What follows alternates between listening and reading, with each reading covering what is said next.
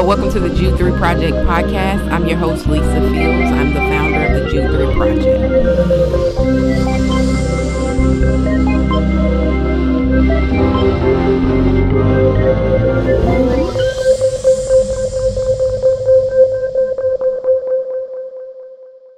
Well, thank you for listening to another episode of the Jude 3 Project podcast. I'm your host, as always, Lisa, the founder of the Jude 3 Project, and today I'm joined by my friend and brother, BJ Thompson. Welcome, BJ.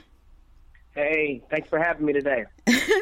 Thanks for being on. If you've been under a rock, BJ had some exciting things happen to him.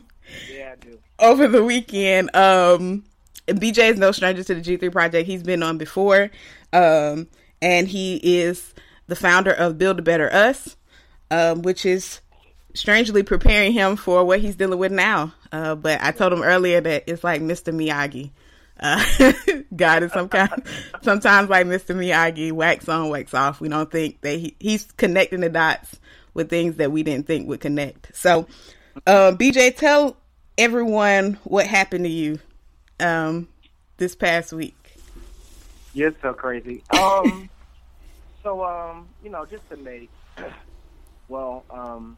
To make a long story short, the one thing I'm thankful for is the way that we're able to connect via social media.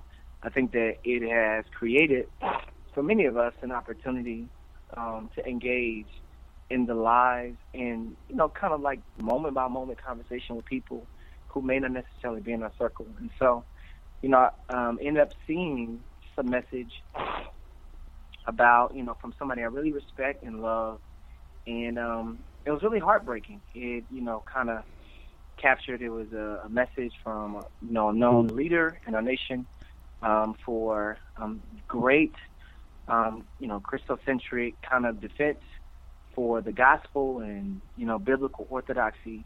And they said something that in essence, kind of, just in summary, if I'm reading it correctly, they ended up seeing a young African-American crossing the street and just concluded, after seeing this young African-American, flip off or show a sign of disrespect towards the authority, a passing by car, mm-hmm. which is a police car. And they just concluded, one, I really think he was trying to voice a concern, Lisa, but he just said, hey, this kid probably doesn't have a dad. He's going to grow up, and he's going to abort his babies. He's going to, those who he does father, they will be fatherless. And, and he just kind of made these rash conclusions. And so I just, ended up responding and saying, hey, when we lack historical narratives, mm-hmm. We perpetuate unhelpful stereotypes instead of helpful solutions. And so try to leave it at there. We want to be able to create, kind of a healthy dialogue for that, mm-hmm. But not make too much of a controversy out of it. So, left it there. But then afterwards, kind of saw another dialogue going on with this specific individual who is a very, decently known person, and just begin to share with him, hey, that was very offensive. And before you make an assessment on a person that you don't know, it's probably best that, we examine our own biases and our historical context. And it just blew up. So, yeah, I didn't imagine that it would lead to this, but it turned into a lot of different things. So, yeah, that's kind of in short what occurred, Lisa. Mm-hmm. Yeah, and I saw the social media storm that oh god, yeah. Everybody was going in. I was like, oh snap, what happened? Yeah. So I know we were talking before we started recording about how these types of things point out our blind spots, because both of us are seminary trained, and we know that sometimes when you've been through the seminary process, there's kind of elitist mentality. Yeah. And sometimes with our, that's the case in our conservative, for our conservative white evangelical brothers and sisters. And so, how do you think that plays into this whole thing? Yeah. Honestly, Lisa, I think one of the things that we need to all recognize is that we are in a very critical time in history. Mm-hmm. It is a time where, we're asking as a nation questions about value, worth, dignity, history, culture. And we're kind of going back. We are, forced to ask ourselves about what do we believe about people who are different than us, because there is an inevitable kind of cultural merging that's occurring. And I don't think anybody necessarily has planned for it. There's a lot of statistics that have come out. But because of that, I think it's brought us back to a place where we have to ask very difficult questions. Mm-hmm. And so, I think, one of those questions is our presuppositions. Are our presuppositions correct? And, for a lot of us, especially those of us who are theologically trained, it's beautiful. One thing I love about systematic theology is that it provides a framework to being able to see, various things throughout Scripture, through categorizing them, and making them simple and plain, honestly. Mm-hmm. So I love the academic culture in that regard. But I would say, and even just kind of given my recent conversation with my brother, I think there is a very ugly arrogance mm-hmm. that occurs. And we think because Scripture is inerrant, we're inerrant. Mm-hmm. That's very good. And we think because Scripture is inerrant, we're inerrant. And so when someone points out something that we may not have seen, they're liberal, they're Marxist, they are, racial Gnostics. Mm-hmm. And I think we just create new terminology of things that we may not have seen. And so, I love the categorization of Scripture and theology to make things simple. But I think that oftentimes when, you and I, who are in very needy of different people's perspectives.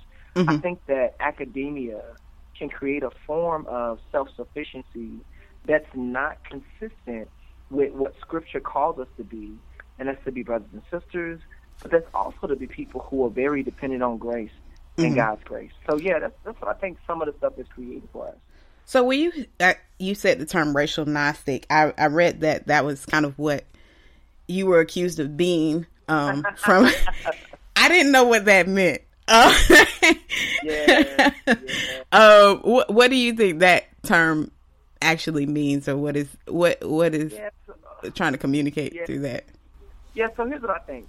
I think that this is new. The conversation for many of us is new, right? Mm-hmm. And we have had bad encounters, and I've seen a lot of recklessness online, social media, where there have been people who responded out of their passion with no truth or with minimal truth. And so, a lot of us have been hurt and we've been attacked, and we feel very defensive about someone even just challenging our perspectives. And so, it makes a lot of sense to me. But I also think that, those of us who are, theologically trained, we lean a lot on theological history in order to make accusations. And so we'll call a person a Gnostic, a heretic, whatnot, in order to neutralize what they're saying. And so, one of the great dangers for all of us is we all have blind spots. Mm-hmm. And one thing that was very disappointing, and, if I can be very frank with you in this interview, is that there is an assumption that somehow a degree, a understanding of systematic theology makes you immune to a blind spot. Mm-hmm. And we just know that that's not true biblically. Mm-hmm. When you look at Apollos in Acts 18, and it says that he was preaching with boldness, and yet when Priscilla and Aquila came to speak to him, they had to help him see the gospel in a clearer way. Right? Mm-hmm. Or we look at the church of Laodicea in Revelation 3, mm-hmm. and they believed that they were rich and they were wealthy. And Jesus said, no, you're poor, pitiable, and blind, right? Mm-hmm. And I think that anytime you and I think that we're self-sufficient and we don't need or we can't miss something within the gospel or our filter hasn't been tainted, mm-hmm. I think it's dangerous for us all, and it undermines us coming together as brothers and sisters for this larger mission. Mm-hmm. And if we don't challenge each other, if we don't allow ourselves to be challenged by others, brothers and sisters, then we walk around and the world discredits our message because they're like, you can't see this. I was thinking about, and I was looking at the conversation, and I was like, how would this look to a unbeliever that's African-American Christian? I mean, not an African-American Christian, an unbeliever that's African-American. If he would read this brother's arguments, what would he think? You know what I'm saying? What would be the message? And then you'll be like, well, let me give you the gospel. And he gonna be like, well, you offended me. And if you don't realize this is an offense, and if you're not trying to, repent of that, then he's not going to take anything you say. And so we have to allow ourselves to be challenged, so that we could be a better witness, that we could be salt and light, because we can't be salt and light walking around with blind spots. Absolutely. Absolutely. Absolutely. So, one thing that I think for all of us, is that, we do have blind spots, mm-hmm. and, we can't make justifications through theology for our blind spots. And one thing that, I think it's healthy for us is, Peter's story of Peter. Peter is convinced that by no means would he ever deny Christ, right? Mm-hmm. And one thing that I've heard in this recent conversation was just this confidence of there's no way I could see these things from this particular light, or I would never do these things. Lisa, we would all do things, and we've all done things that we regret. Mm-hmm. We've all done things that we thought we'd never do. And we've all been in positions that we said that we'd never be in before. And so I think before we take the posture of someone who would never, do a particular thing, we need to take the posture of those who say, you know what? I've been lied to. Mm-hmm. And I can be deceived by my own sin, and I need to be open to missing something, right? Mm-hmm. And one thing, especially as it comes to race, particularly in North America, is that our society was constructed and built. Our nation, get this, was built on the backs of human slavery. Mm-hmm. And the degradation of people based off of the color of their skin. Mm-hmm. And it occurred for so long, Lisa. And it's played itself out in tons of different ways, either outright slavery, discriminatory laws of Jim Crow, or these invisible kind of systems that consistently plague people, that I think that we struggle to see that we live in a society that has a racial kind of overtone, mm-hmm. right? And so I think, one of the things is as we talk about the issue of race and bias, that there's not a person that it has not impacted. Mm-hmm. Like, just because your mother and father said that all people are equal, it doesn't mean that we have not all been infected by the devastation of this, mm-hmm. or the presuppositions of it. And so, yeah, we need one another. And we have to begin to say, you know what, maybe if I don't see it, there could be something there. And that's okay, because at the cross, there's room, right? Mm-hmm. At the cross, there's room for me to be wrong. There's room, you guys have heard me say this before if you follow me, there's room for me to know that I'm a mess, and yet God still loves me. Mm-hmm. So again, we just have to be in a position where we believe that it's even possible, especially we believe in total depravity. You can't believe in total depravity and not believe that the state can be blind to the issue. Mm-hmm. That needs correction and redirection. Mm-hmm. So, yeah, it's so crazy because on Thursday I had a meeting with the pastor, and he happens to be Caucasian, and we were talking, and he was telling me his story of his father-in-law, and he said his father-in-law was raised in a racist mm-hmm. home. His dad was one of the leaders of the KKK in the city, and he said so he grew up with a lot of hate. The father-in-law grew up with a lot of hate. And he said that since the father-in-law has been going to his church, the gospel has really penetrated that area in his life. Until now, he's, fully, he's, working on that. He's confessed that he had some prejudices and some racism in his heart. And what's so interesting was he was telling me the story. He was like, he's really cool with the one of the church. and the father-in-law is now. They're really close. And one day, the black guy's car broke down, and he went to go get him. Yeah. And he was following the guy in his car. I guess they had got it started, but he was following him, and he saw the cop pull his black friend over. And he was like, the cop was so mean and nasty to him, and he didn't do anything. And he was like, for the first time, he realized what African Americans were talking about. Wow. And this whole time, I mean, his father-in-law, is, I think, in his 60s now, he never understood. But it was at that moment where he saw his friend get treated unjustly that his eyes were opened. And it's like those kinds of stories remind me that people really don't see because it's not happening to them.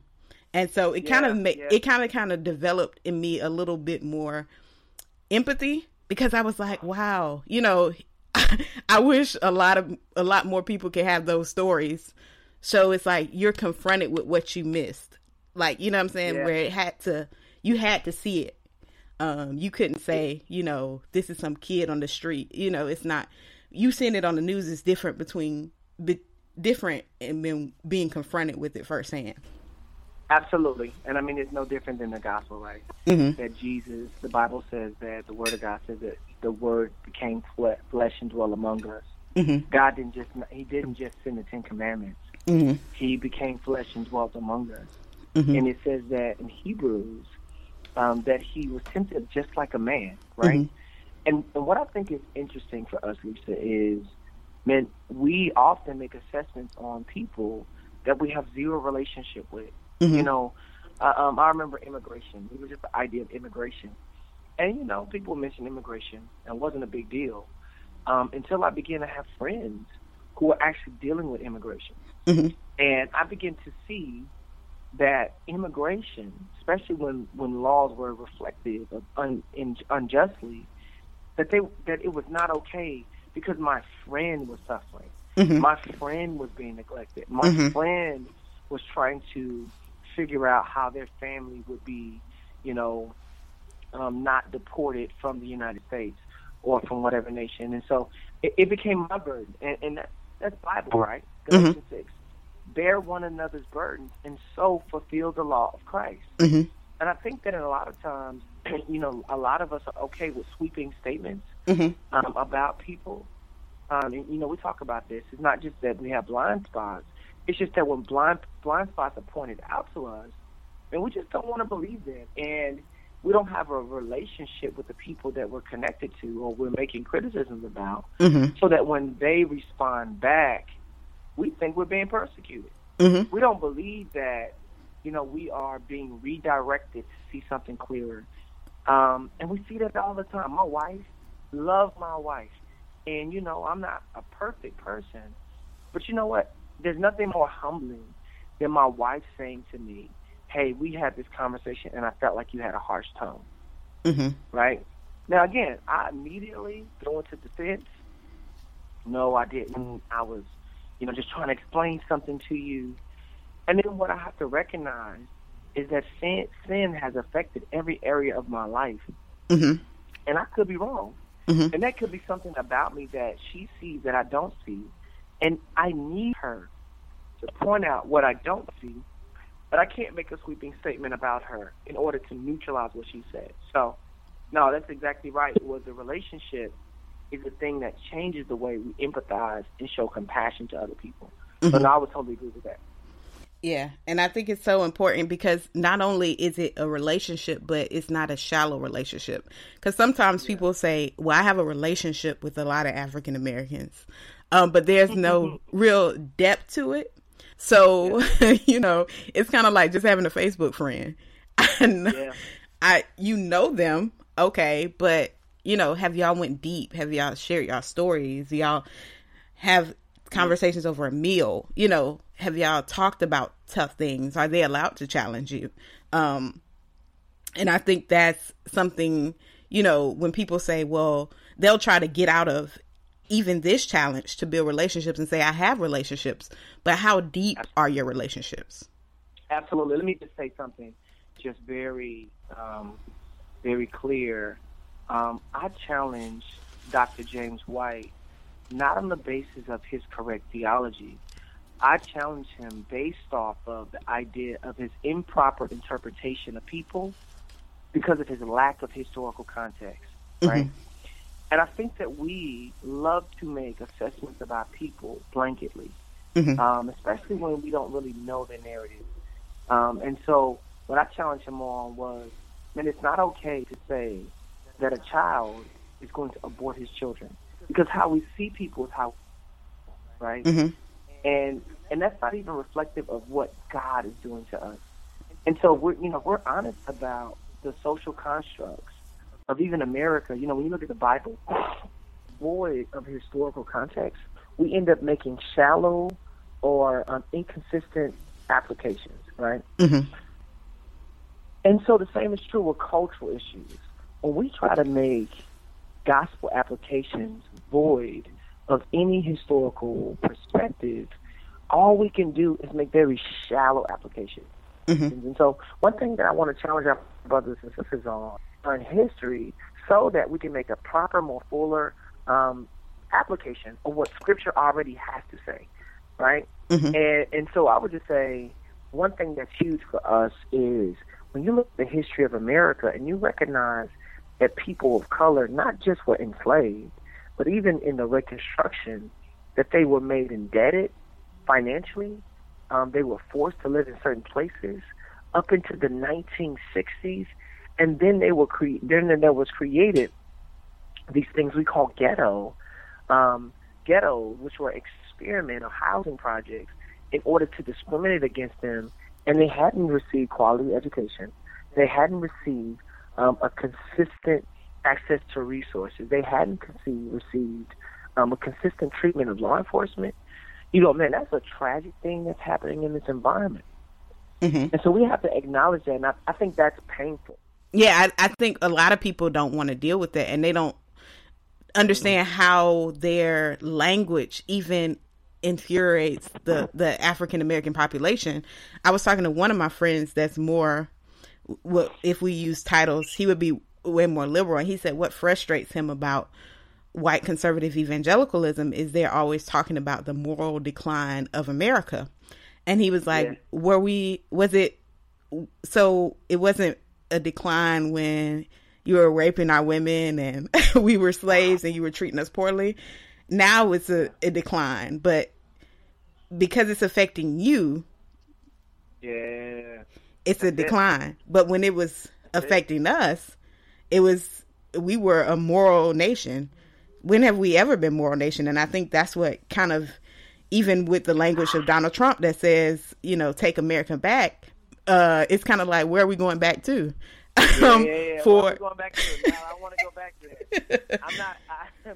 That wasn't a good time for people of color. I don't want to go back to that time and that era. And again, that's exactly right, is that we think the moral decline happened then. The moral decline happened in the garden, mm-hmm. And it showed itself in the flood, and it's continued out throughout all human history. Mm-hmm. One thing I love about Jesus is that he said our good is wrapped up in the good of the least of these. Mm-hmm. And we see this in Matthew 25, is that the good of people is wrapped up in the good of the least of these. Mm-hmm. And so if I want to know how I'm doing, I don't need to look at the elite. Mm-hmm. I need to look at the middle class. I need to look at the people who have the least amount of resources, the least amount of power, and the least amount of beauty in our society.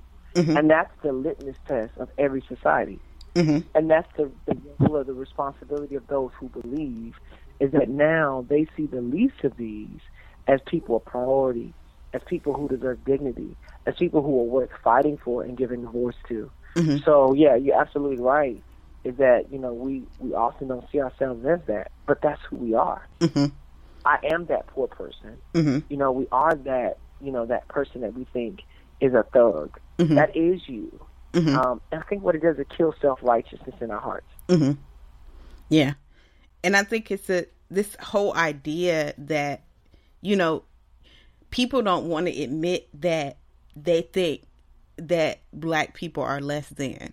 No, they don't want to say it. No. One of my friends, he pastors a inner city new church plant, and he co-pastors with a white guy, and they're very, very good leaders, and he's black. And he said one of the members came to him and said, you know, I've been searching my heart, and I realized that I have trouble submitting to you because you're black. Yeah.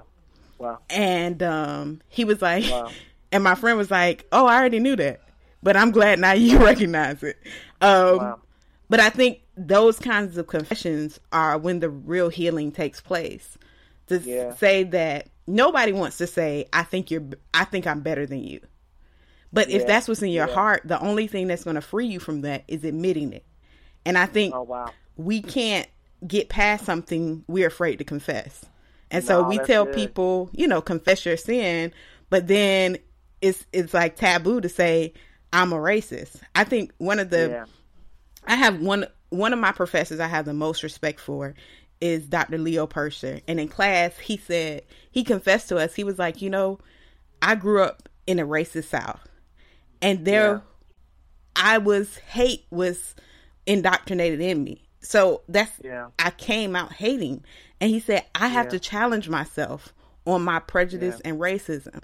And me and Doc, like, that's my favorite professor. So him confessing his racism didn't take anything away from me from him in my mind as a respect. It was like, that gave me more respect for him because you confessed it. And now you know where your blind spots are and you know what challenges are. So, like, you know, we're good because I have sin too. So, you know, we're all trying to overcome. Something is an issue until we come into conflict with it. Mm-hmm. When you come into conflict with something, that's when you recognize it's an issue. Mm-hmm. So many of us grew up in very segregated communities, and we believe that we hold no bitterness towards anybody unlike us because we've been taught our entire lives that, you know, we'll treat people right, everybody's the same. Mm-hmm. And again, Jesus makes it very clear that it's the least of these that you know where you are. And I think right now, Lisa, we're coming to a place in time where we're forced to deal with this. What do we believe about the LGBT movement? What mm-hmm. do we believe about immigrants? What do we believe about people of color? Not because we believe anything different, but because for the first time in human history, we're coming into unavoidable contact with them, and we're coming into unavoidable closeness to them. Mm-hmm. And I think, you know, a lot of our attitudes of apathy, withdrawal. Mm-hmm. I heard Dr. White say something very, very discouraging. He said that he would never engage in a racial conversation again. Very discouraging from a leading apologist and speaker. And it doesn't take away from his orthodoxy, him being a man of God. But what it shows me is that when we come into conflict with certain things, instead of running to the cross, we run to comfort. Mm-hmm. Instead of running to God or trying to figure out what it is maybe we may not be seeing, we respond with a lot of defensiveness. And so for my listeners there who are looking to engage in the conversation, I would say never give up. Don't give up on the conversation because the church, the people of God, are to be a picture of God. And they're to be a picture of the unity that only God can bring through conflict. Mm-hmm. And that's through the cross, right? And so, again, I know that the conversation can be weird. And we run into it on social media. People say things they shouldn't say, or, you know, there's like this long rant, you know, about something that you're disgruntled with, either politically or socially. Don't turn away. The cross gives us the power to step into that. And when we avoid these conversations, we actually perpetuate the brokenness in those arenas. So, no, I think you're speaking a good word. It is honesty. And, you know, you don't have to see everything. If you are a thinker, if you are, you know, a reader, you don't have to know all the answers. Mm-hmm. And somebody pointing out our blind spots. Again, my kids do this all the time to me. Listen, they'll point out something I don't see. My wife does it to me all the time. She points out something I don't see. My friends do it all the time. And I have to have the humility to respond and go, you know what? Maybe you're right. Maybe there's something I don't see. Mm-hmm. And that's okay because my worth and my value is in God and what he's done for me, not in me being right. Mm-hmm. And that's how we engage that battle. Yeah. And I think it's interesting, even me thinking through what you said about how Dr. White said he wouldn't engage in a conversation on racism again. It's so interesting because he's an apologist. And so he's an apologist. He's not apologetic. He's not apologetic. Because I know he has debates with Mormons, atheists, and I'm sure they bring out blind spots. They do. So it's the irony in this whole thing. It's like, this is your life. Like, you deal with people who have offenses against the gospel, and it's amazing how we pick and choose. But it lends to our blind spots. One of the issues that forces humility. Mm-hmm. So, you think about race. Race causes repentance among all. Race causes us to have to ask for forgiveness, and it causes us to deal with the past. Mm-hmm. And when you start dealing with the real social constructs, I'm not saying figments of people's imagination, but actual social constructs, something as simple as, that redlining, creating spaces where black and brown people had to live, and they were embedded in the laws of the land, and they just had to live, and real estate agents played into that, right? Mm-hmm. That's something that's real and has damage, and it has effects that happen when we start admitting things that people are treated, even academically and educationally. They now have access mm-hmm. to equal educational systems based off the color of their skin. It forces contrition. It forces humility. It forces us to grieve as a society. And I think that we've created this norm in Christian and evangelical culture that's not okay with grieving. Mm-hmm. That's not okay with saying, man, I'm sorry, that was wrong. So that we can move on in solidarity, we created systems of thoughts and theology that say, man, I don't know what you're talking about. Or, you are Marxist and you are narcissist. And now it perpetuates the pain, and it totally skirts the issue. And then you have the sheep just standing there waiting for guidance, directing. And so I praise God for Jesus, that when he came out of Nazareth, he saw the people not being cared for and being overlooked, that he stepped right into that. And it was messy. Mm-hmm. He was around a prostitute. He was mm-hmm. around a tax collector and lepers.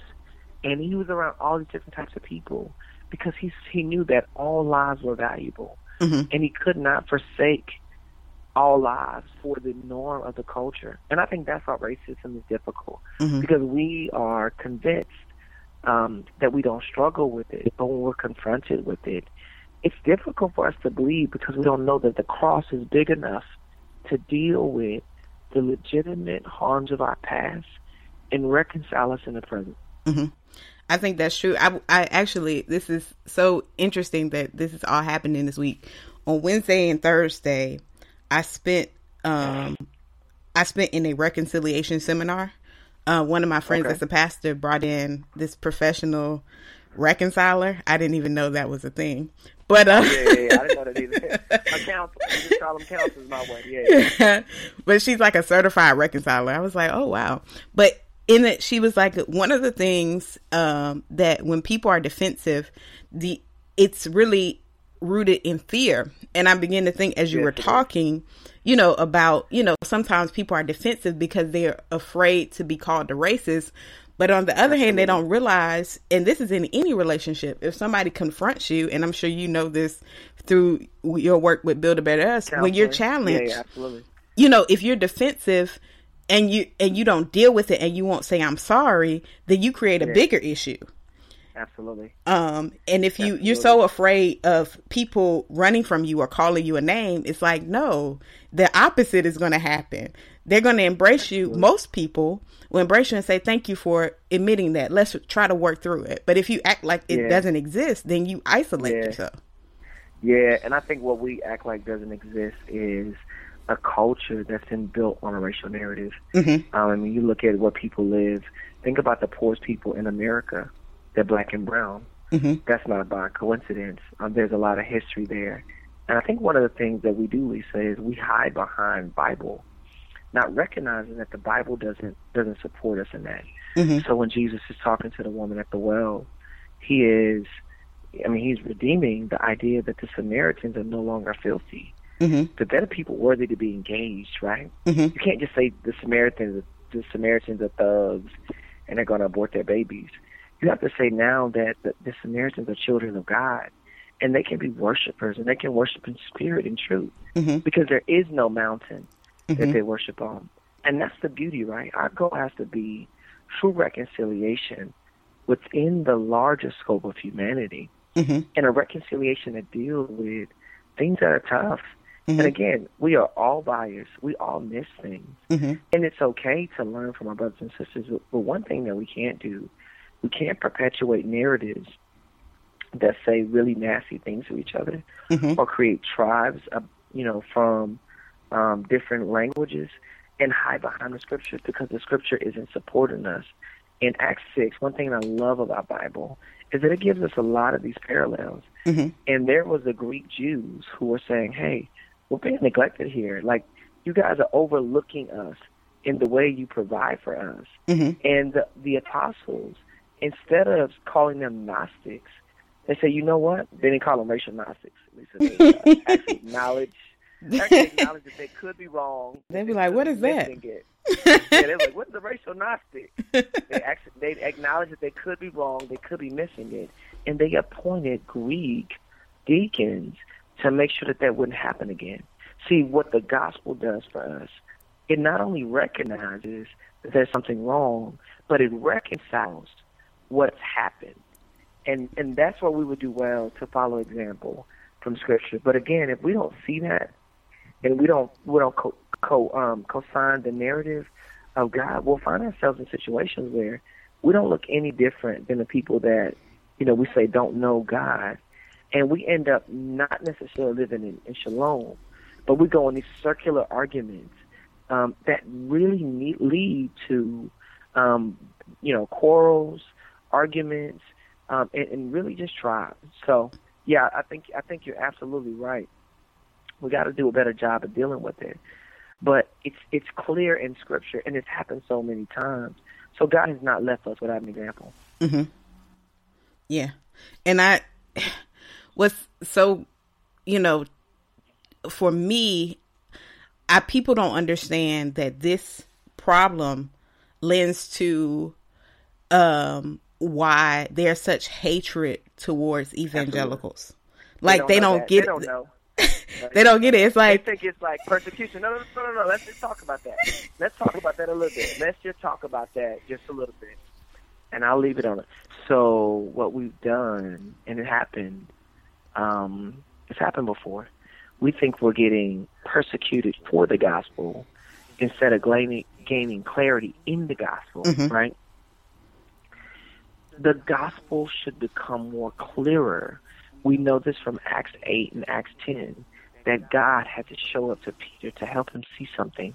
He said, no, this is clean. You need to see this is clean. Mm-hmm. And he was gaining clarity. We see this from Acts 18 with Apollos mm-hmm. and Aquila and Priscilla. We can all gain further clarity in the gospel, right? Mm-hmm. We see the same thing in Galatians 2. Mm-hmm. When Paul, remember? Mm-hmm. Challenging Peter.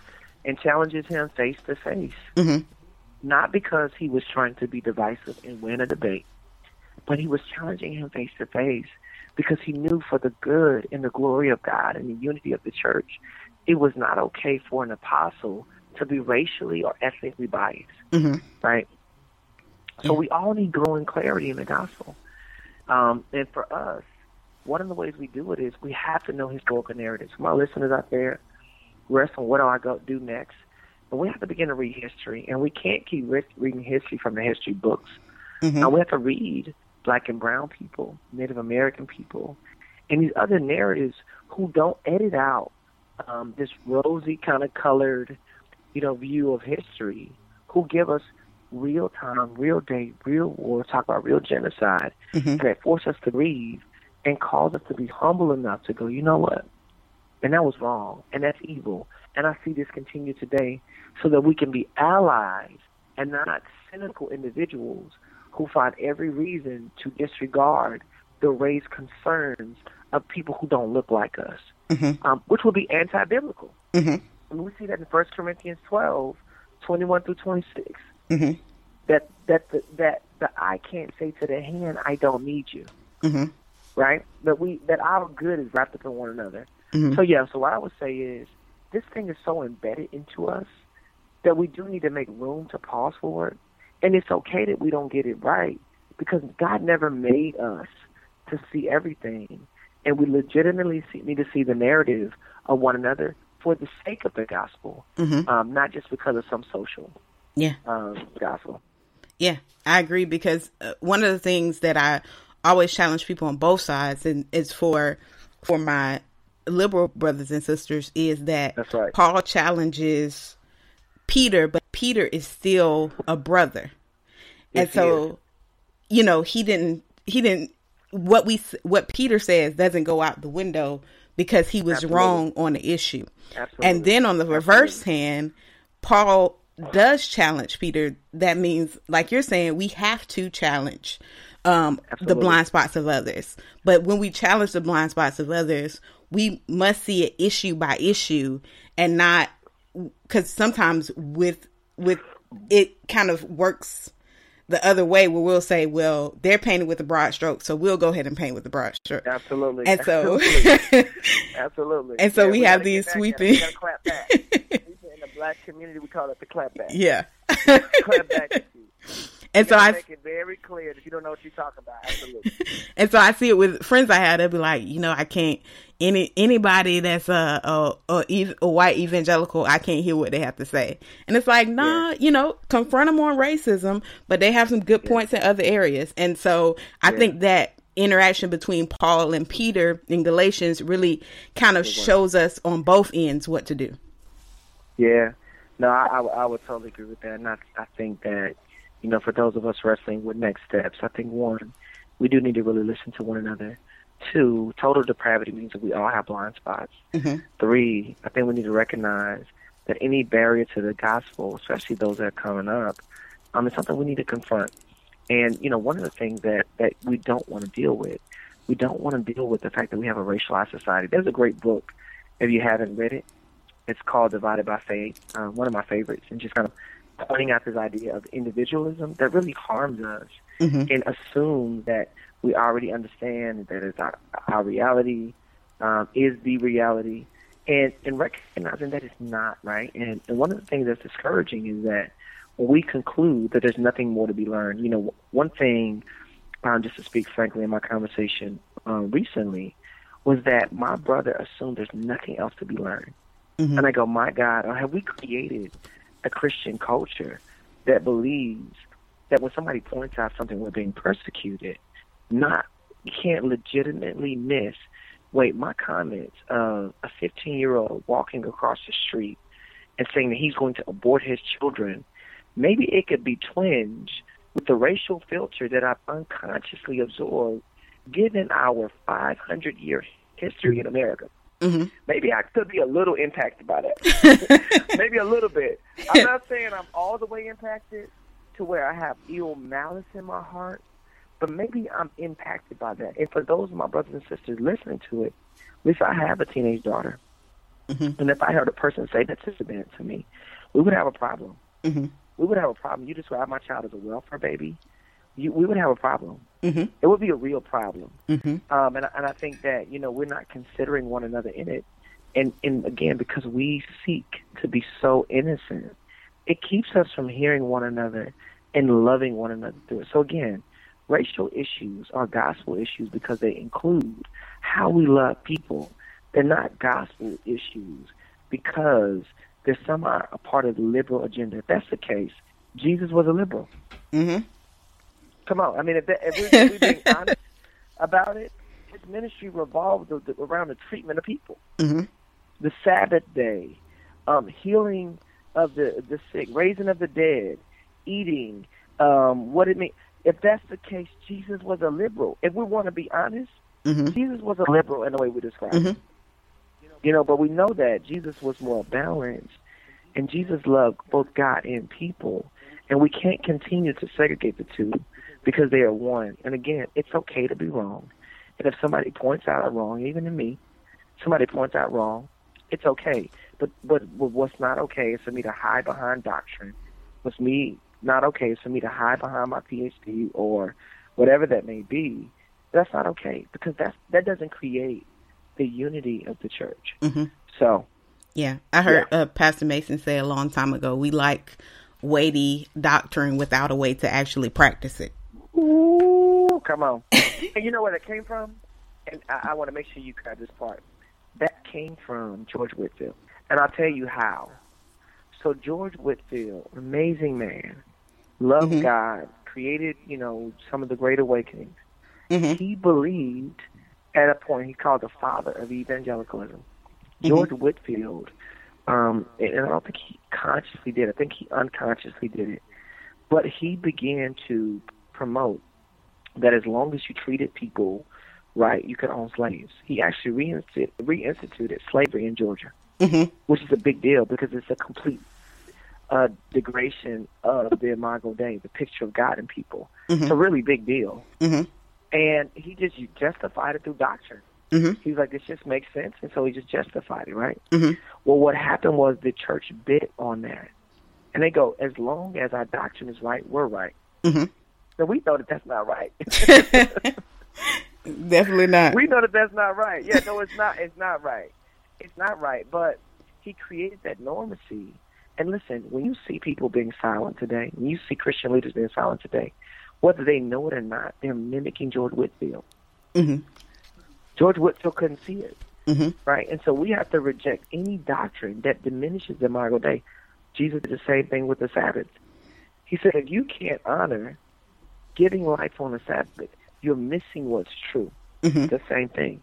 If we don't believe people who are suffering mm-hmm. in different cultural contexts is legit, then we find ourselves operating more like Pharisees and not the apostles. Mm-hmm. And that's the scary thing, is that we can all be Pharisees and not see it. Yep. And be like the Pharisees when Jesus healed the blind man, and they were like, this man was born in sin, like they weren't. Absolutely. Absolutely. Absolutely. We become very pious and self-righteous. And again, that's the thing that's discouraging me, is that we believe that we're not as tainted by sin. We are, at least we are. We're tainted by all sin because mm-hmm. we are vulnerable. And that's why we need one another. Amen. So I went to a seminary, and one thing that I recognized that a lot of people were growing and having conversations around deep thought theological meanings, but a lot of people struggle to make application of that in everyday life. Lisa, can you talk to me? What do you think it is that causes us to have this really dense understanding of theology that's absent of, I guess, the application of that, or even just seeing that in our everyday lives? What is that? I think it's what happened to me in seminary. When I get in study mode, I get in study mode. And because that, my prayer life suffers because I'm taking all this information. And I realized that the difference between orthodoxy and orthopraxy in my life was prayer, because knowledge puffs up, but prayer brings us down and humbles ourselves and humbles us, because sometimes we get all this information and realize we're not practicing anything. So we'll not talk to people because we got to study Bible, and we'll not love people or be harsh because you're interrupting my study time. And when you get to a mode like that, it's like, what? Hold on. You're not reflecting Christ. And the only way I can reflect him is to spend time with him.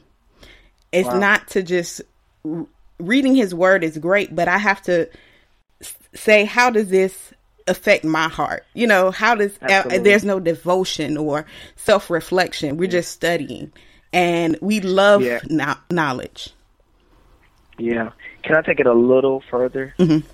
So I think that, you know, we get the kind of me reflection. You know, a lot of our things have been quiet times, and I'm kind of spending a long time with a guy. That's a real echo kind of phrase. Mm-hmm. I think what we miss is the second commandment, love our neighbors as ourselves, mm-hmm. and how that thing has to play itself out in the way we respond in relationships, right? Mm-hmm. And some relationships sideswipe us, or they catch us off guard, and we're not necessarily expecting it, right? And I think one of the relationships that we have that we often don't expect, the cross-cultural relationships. Mm-hmm. And it forces us into a new position to have to deal with real issues in a way that we may not have ever expected. And so I definitely think you're right on that. I think that, you know, a lot of us, we believe ourselves to just be individuals, and we interpret that the scriptures through individual lens, mm-hmm. not through the lens of an entire people, mm-hmm. and not through a lens of a diverse family, mm-hmm. right? And so, you know, one thing that we can do is as we read it, we got to ask, would this bring peace and shalom to all people in the family? Mm-hmm. Because if it's just okay, you know, and this in contemporary terms, if this only speaks to the white Christian or to the minority Christian, it's not gospel. Mm-hmm. It has to speak to all Christians, especially those who are involved in a way that brings shalom. Mm-hmm. And so, yeah, no, I think you're right. Prayer causes humility. And we have advocated a culture. I was just sharing with somebody today that does not appreciate humility. Mm-hmm. We don't even like apologizing. We think apologies are weak. We mm-hmm. do. And we taught that. Mm-hmm. We taught people that apologizing is weak, especially when it comes to these type of discussions or difficult discussions, and that, you know, really the goal is to be right. And I'm not saying that we say that explicitly, mm-hmm. but we do it by our actions because we're not satisfied. We feel satisfied when we want an argument. We're not satisfied when we want our brother. Mm-hmm. And that's what Jesus tells us to do. Jesus is calling us to be satisfied when we win our brother, not be satisfied when we win the argument. Mm-hmm. And I think, you know, with prayer, I look at when I was, before I went to seminary, I used to read a lot of the prophets. I still read the prophets after seminary, but I used to read Ezekiel, Isaiah, Ezra, all of those guys. And I love the way they prayed.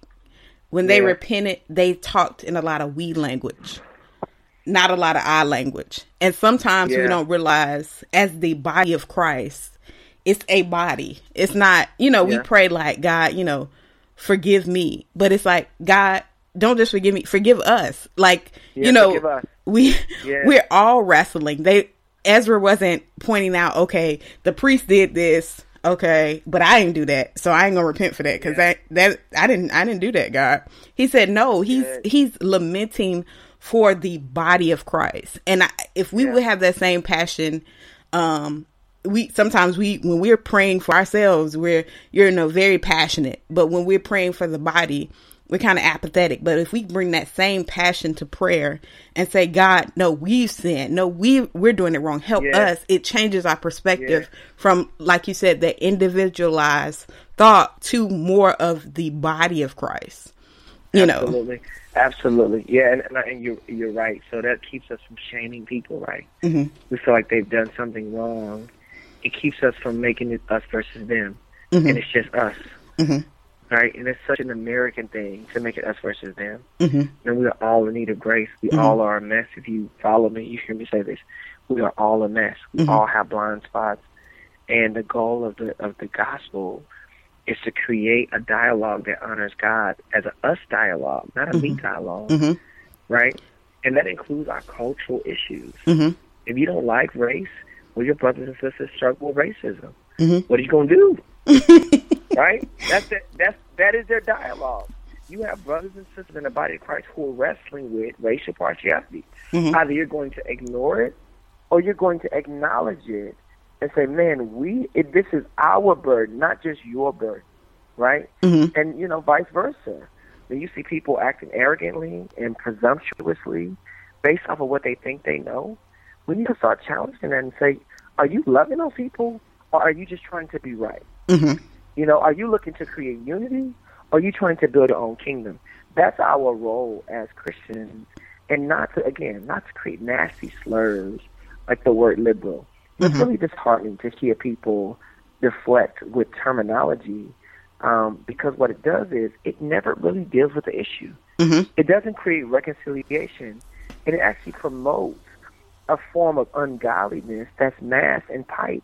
Mm-hmm. And that's what Jesus came to disrupt. Mm-hmm. When he was meeting with the Pharisees, he was disrupting their piety mm-hmm. because they had come up with creative ways to not have to necessarily deal with the fact that they wasn't loving their parents well, the fact that they weren't loving the poor well, the fact that they were not honest in talking about their sin anymore.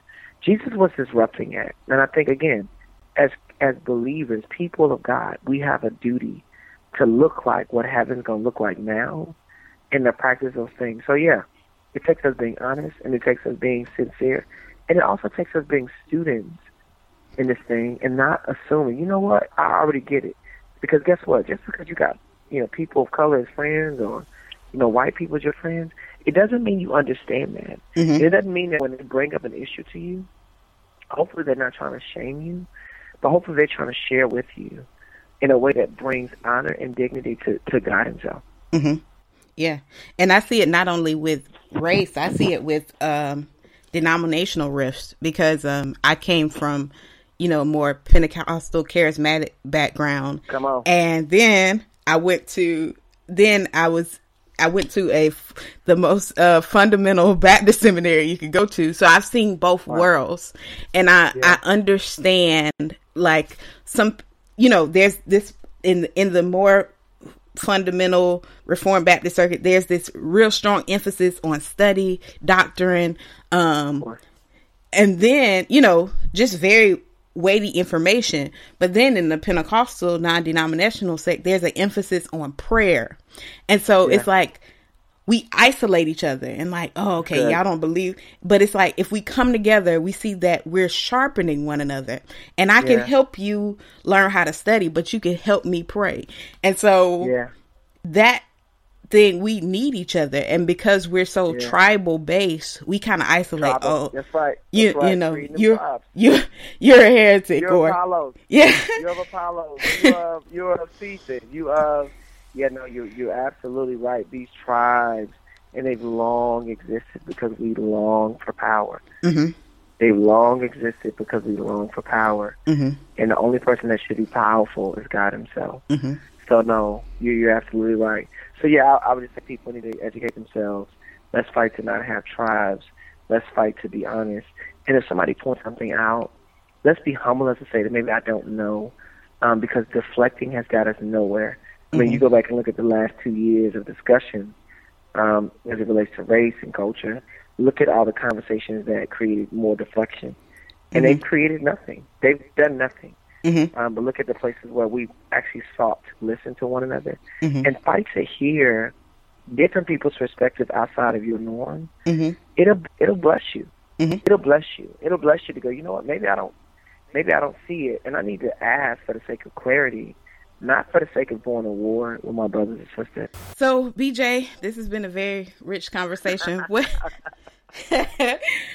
would be your last words? Yeah. You know, the Bible, you know, one of the things that you learn about Whitefield, and you learn this from Matthew 23, go back and read it. It says, listen to what the Pharisees say, teachers of the law say, but don't do what they practice, right? Mm-hmm. I think that we often discredit people because we are in disagreement with them, and we don't recognize that Jesus said, don't, you know, do what George Whitefield says, but don't practice what he practiced, because he missed it, right? And I think that in a lot of times we discredit people, and we believe that they can't be changed, they can't grow. Pray for people. Pray that they actually change. And the goal of these conversations isn't to create Marxism. The goal is to be the picture and the colony of God. So one, I think we need to do that. Two, because we've been miseducated historically, it's hard for us to apply the gospel accurately. So we have to go back and be re-educated. One book that I love to read is Divided by Faith by Emerson. Great book. Just points out individualism. But I think it gets us on a pathway of just having this discussion without feeling so defensive about it, and then recognizing, you know what, we do damage to this. And the last thing I would say, fight for unity, not your position, right? Mm-hmm. Too often we've created this culture of rightness, and it's led to further division and not love. And that's what God wants from his people. He says, you are the colony in a picture of who I am on this world. And so listen, if I'm fighting for my own agenda, and I'm fighting to be seen as right, I've missed his grace. I've missed what he's trying to intend to create inside of me.